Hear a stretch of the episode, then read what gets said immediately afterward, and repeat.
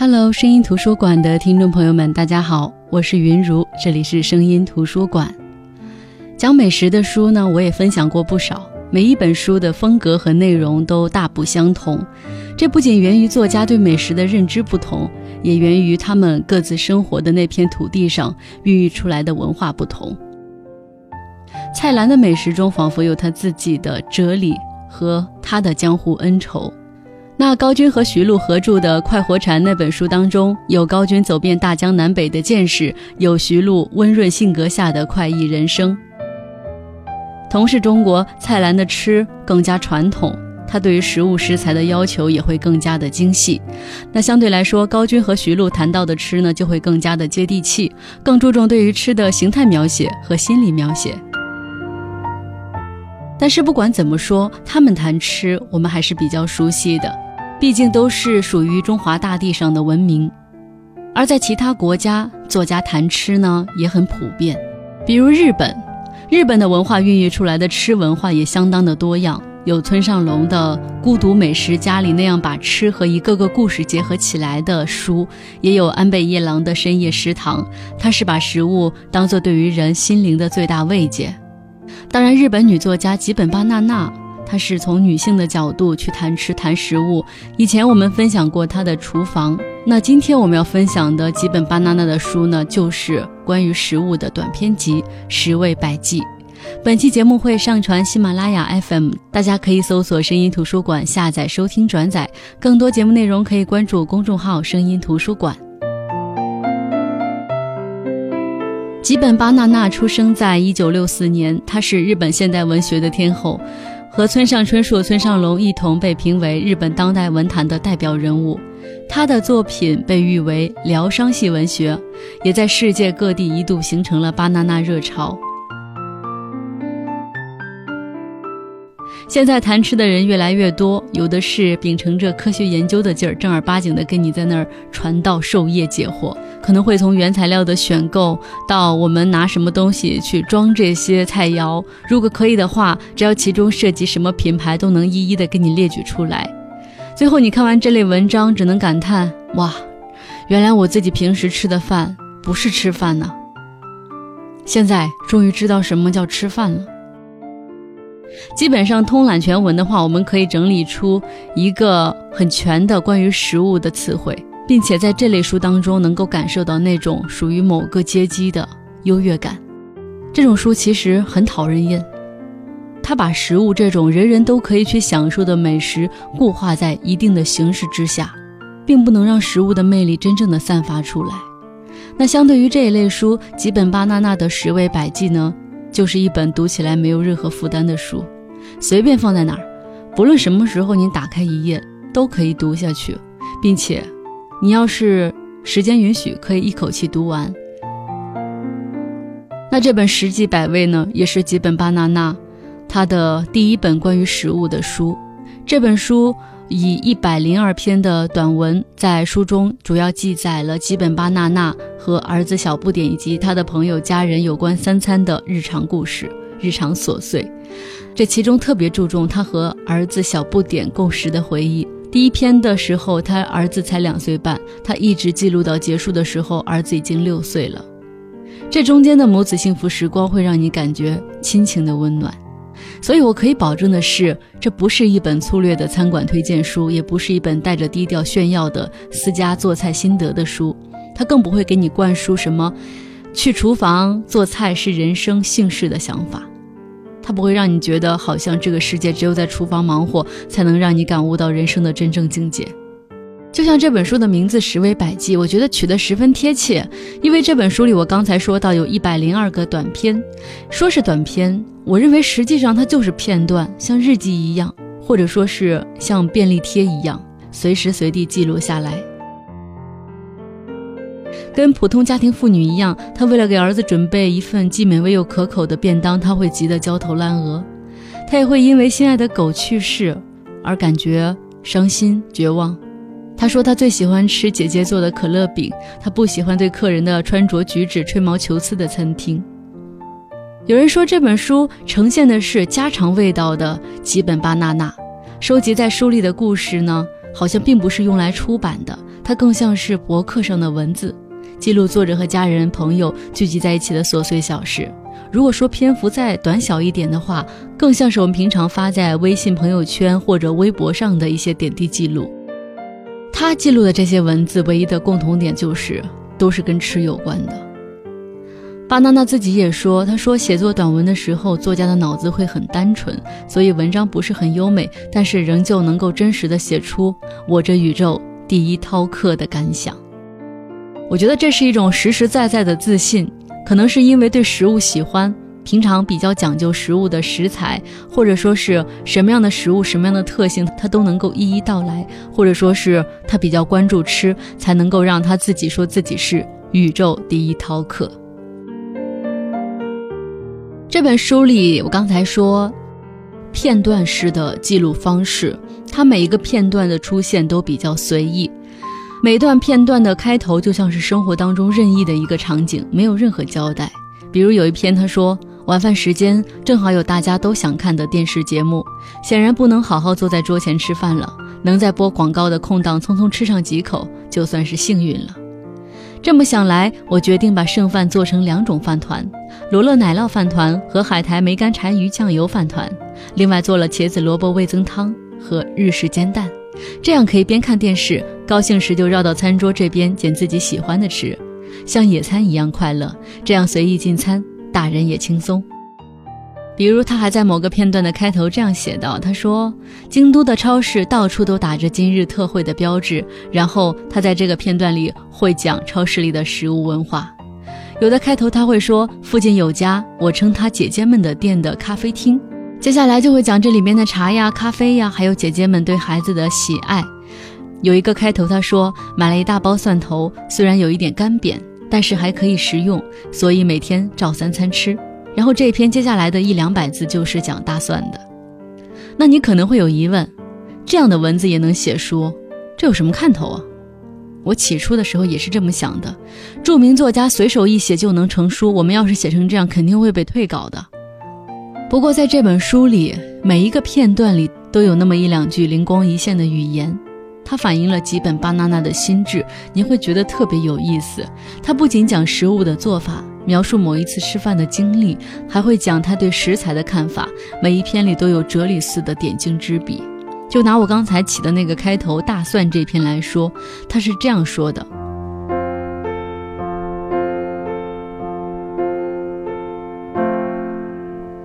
买了一大包蒜头，虽然有一点干扁，但是还可以食用。所以每天照三餐吃，我们家蒜头吃得很凶，削去变色的部分，洗掉长虫的地方，把没有干扁的部分和长出的芽切片吃个不停。有三次半已经发霉，丢掉时对它们能撑到那个地步才被丢，还有些遗憾。终于买了新的蒜头，像往常一样使劲地剥开，做一道普罗旺斯炖菜，吃了好几天，即使冷了也很好吃。也可以加在意大利面和披萨里面。夏季蔬菜多，什么都可以放进去，真是一道精彩的食物。这道菜的主角是番茄、大蒜和时间。炖蔬菜需要很长的时间，让它自然的冷却也要时间，放到冰箱里冰镇也要时间。时间比什么都重要。新鲜蒜头的皮肉紧实，皮不易剥掉。蒜头肉发出呛鼻的味道和非常新鲜的香气，这才是大蒜呢，那种记忆中的新鲜。或许这和人都喜欢婴儿有点类似吧。当我年纪大时，身上也会长虫，皮肤松垮发霉吧。我突然觉悟，男人对于小孩子变现的极端执着，是因为他们自己已经没有青春的余裕，所以想依赖那一份的新鲜。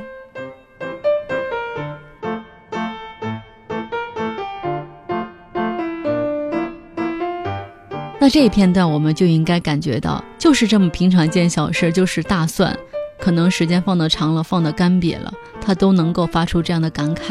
这和人喜欢婴儿有点类似。他也觉得，其实有很多男人年纪不小，但是挺小孩的。基本巴娜娜就说，好像突然觉悟，是不是因为男人自己已经没有青春的余光了，所以想依赖自己身上的一份仅有的新鲜，那份心性。那有人看过这本书，会觉得《十几百味》这本书说的就是女人应该通过食物回归家庭。但是我不这么觉得，我相信作者吉本巴娜娜也没有这么觉得，因为在这本书里，他说过这样的一句话：有的人忙东忙西，家里乱七八糟，没在厨房做过一顿饭，不过那也是他的人生啊。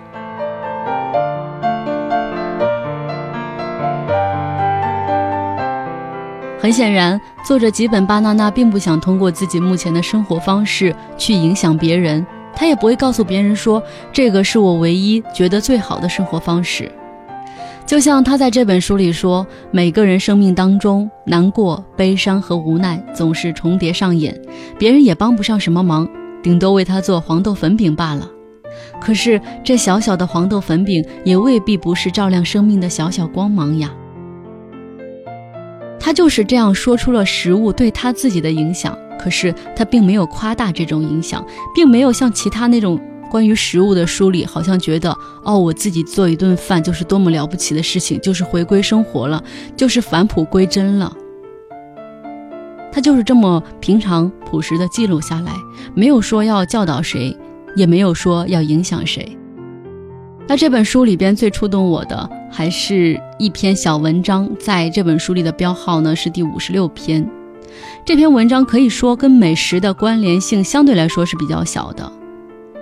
我们先来分享一下这篇小片段里的文字，然后再来谈一下感受。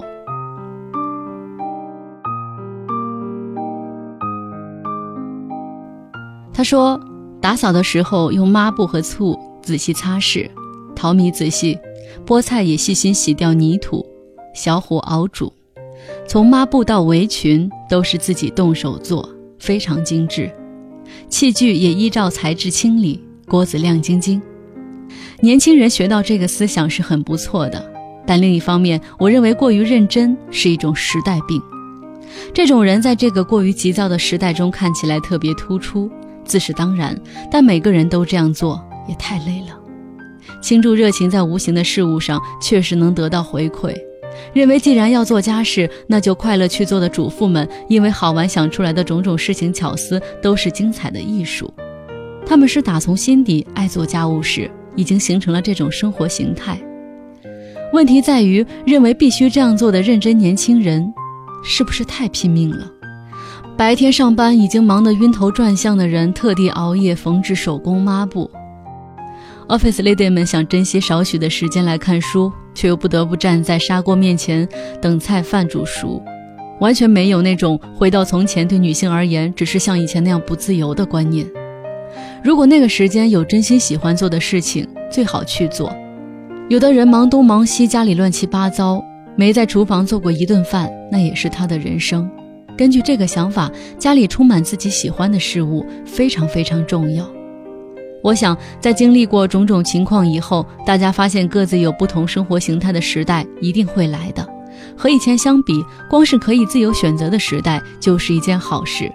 有各种各样生活形态的人，或许是世界大不同的人彼此不做交流的细分化时代。想到这里，我又察觉到许多事情，例如我很忙，有很多想做的事儿。家中有许多动物，所以非常在意洗洁剂的毒性，这多半是为了动物。不是为了地球，衣服交给洗衣机，不烫衣服，因为很忙，因为有想做的事情，因为很少有机会穿必须烫的平整的衣服。真有需要时，我就拜托洗衣店来处理。一般的牙膏味道太浓，我去天然饰品店里买回不起泡的来用，那也多半是为了自己，无关什么大事儿。煮饭用电饭锅，只要水量适中，就可以煮出香 Q 好吃的米饭。我也可以利用煮饭的时间工作，理由是宅配和自己买的一样好吃，还有自己去买太麻烦。天气很冷的时候，我用热水清洗蔬菜。以可怜或是生命的观点来说，吃的人比较可怜吧。用热水清洗蔬菜等于汆烫青菜，没有太大的不同。可想而知，做不出纤细的菜色。所有的东西都放进微波炉加热，也不会难吃。配合生活形态加以取舍选择。如果我是编辑、office lady、家庭主妇，或者说没有小孩，上述的生活内容自然有所变化。重要的是，那一切都不是以地球和环境为重，而是以自己为重。没有理由、没有必要的努力是白做；没有理由、没有必要的装扮和清扫也是白做。例如，职业模特们平常几乎不化妆，也不打扮，虽然他们非常在乎美容和仪态，化上大浓妆，穿得花枝招展、招摇过市的，只是素人。真正的厨师用任何超市买的材料都能做出美食佳肴，他们只看新鲜度。真正的作家只要有一台计算机或者笔纸就能写小说，不是这样吗？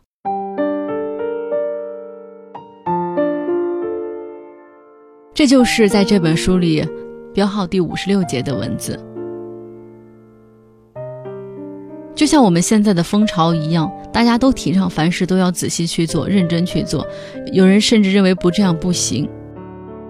我虽然很惊讶，在为很多这种现代这种提倡的口号，为现代的人对于工作、对于事物、对于生活的认真感动，同时又有一点担心。如果所有的事情都值得我们花费很大的精力去做的话，那你真正喜欢的事情是什么呢？你不想在上面花费时间、浪费精力的东西又是什么呢？就像在这个片段当中，吉本巴娜娜说的：“真正的厨师用任何超市买的材料都能做出美食佳肴，为什么呢？因为他加了一个定语，是真正的厨师，还最后还强调了一个前提：他们只看新鲜度。也就是说，在他们专业、他们喜欢的这件事上，他们花的时间和精力是很多的，哪怕做菜。”最讲究的火候也指的是时间，所以我们向往的东西虽然很多，但是我们的时间和精力真的很有限。顾此失彼，其实就是一个很准确的哲理规律。就像吉本巴娜娜在这个片段里倡导的那样，一切以自己为重才是我们选择的标准。遵循自己的内心，问问自己真正想要什么。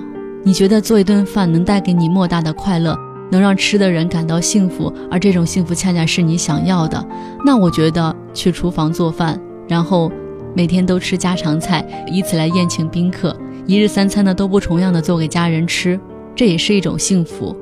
但是有些人呢，明明做菜就是一种折磨，非要跟随时下的潮流进厨房，又是烘焙，又是做冰淇淋，时不时的还炒个菜。但实际上，除了发自拍，在朋友圈上 PO 一下图，并没有带给他多大的快感。那这样的举动对他来说，其实就是一种折磨，也是一种浪费时间和浪费精力。那吉本巴娜娜在这本书里的很多片段也提到了他去过的，或者说他喜欢的餐厅。他说：“我喜欢作为日常的店。”或是作为款待的店，我喜欢把自己融入到店里人的日常，这点对于我们去吃饭的人来说，绝对是非常非常重要的体验。因为有些餐馆对于食客、对于消费者来说，会让你产生一种距离感，然后它还有门槛限制，比如说最低消费，比如说你必须要穿什么样的衣服来。当然，有些店呢就不用你这么刻意的端着，你能够在餐馆里非常随意，这种店呢也属于可遇不可求。基本巴娜娜说：“虽然拼命强调餐点的健康，但是有时候不舒服，还是欠缺了味道。”其实这句话就很准确地描绘了我们现在国内餐馆的一种怪异化的发展方向。很多餐馆讲究健康，讲究服务，讲究情调，讲究环境，但是它就是不提味道。就像他们不卖食物，他们卖他们的环境。对啊，有时候你可能会质疑那些高大上的场所，说你们的饭菜不好吃。就像那个之前去过的深圳，去国贸餐厅吃饭，那距离地面应该是有四五十层楼高吧。然后它是旋转餐厅，在上面呢每道餐点都特别贵。然后呢，你消费的时候，它是整个用餐的一个小时刚好能够呃这个旋转一圈，你能够看到深圳的全貌。所以说。当时质疑他们食物不好吃的时候，他们就说：“我们从来不说我们的食物好啊，我们卖的就是我们的环境呀。”他们似乎就是抓住人们的这种猎奇心理，好像他们觉得我在意的就是坐在旋转餐厅吃饭的这个经历，以及我眼睛当中看到的风景。这就是为什么他们会心存侥幸的只靠最低限度的食物去贩卖他们的环境。那比起有很多讲究的店，苍蝇馆子的存在简直很可爱。在这种店里，你不用担心你自己吃不起，也不用担心人家上来跟你说我这种菜之所以贵，是因为我用的是绿色有机蔬菜，这种菜有多少多少好处。你也不用对装在盘子里的食物感叹，我为什么不在来的路上先吃个煎饼垫垫？这点菜怎么够吃呀？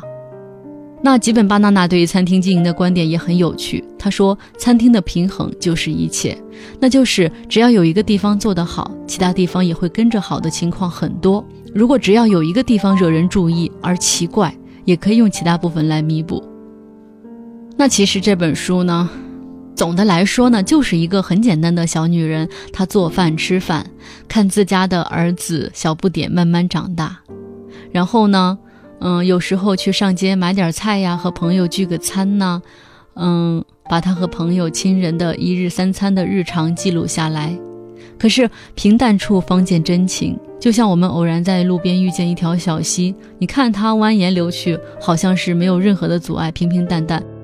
但是呢，谁知道前面等待它的是不是大江大河呢？即使世界大千，非常的丰富，非常的多姿多彩。但是对于我们这样的平凡人来说呢，也许市井烟火气才是我们最实在、最温暖的风光，食物也是如此。就像吉本巴纳纳所说的，我非常喜欢的这一句话，他说：“那是我年轻时一心向外寻找食物时所疏忽掉的美味。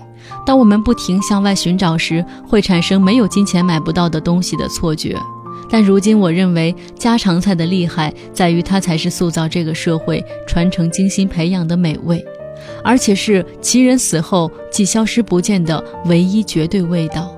我的孩子进入青春期后，一定会吃腻家里的食物，经常买外面的东西吃，或者说放学时在外面解决晚餐，或是垃圾食物，总要绕过这样一圈后，人到中年才会发现这一点吧。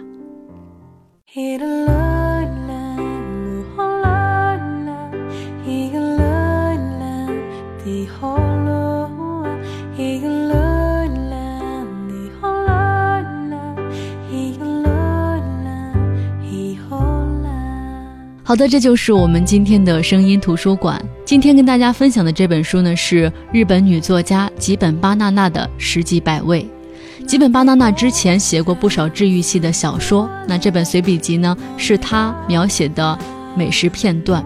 在他描写的片段当中，寄托了对做料理人的情感，也有他和家人和朋友之间的感情回顾，还有他对于食物和人生的哲理化的体现。从这本书能领悟到美食对人的感触。好的，我是云如，这里是声音图书馆。本期节目会上传喜马拉雅 FM，大家可以搜索“声音图书馆”收听、下载、转载。更多节目内容可以关注公众号“声音图书馆”。我们明天再见，各位晚安。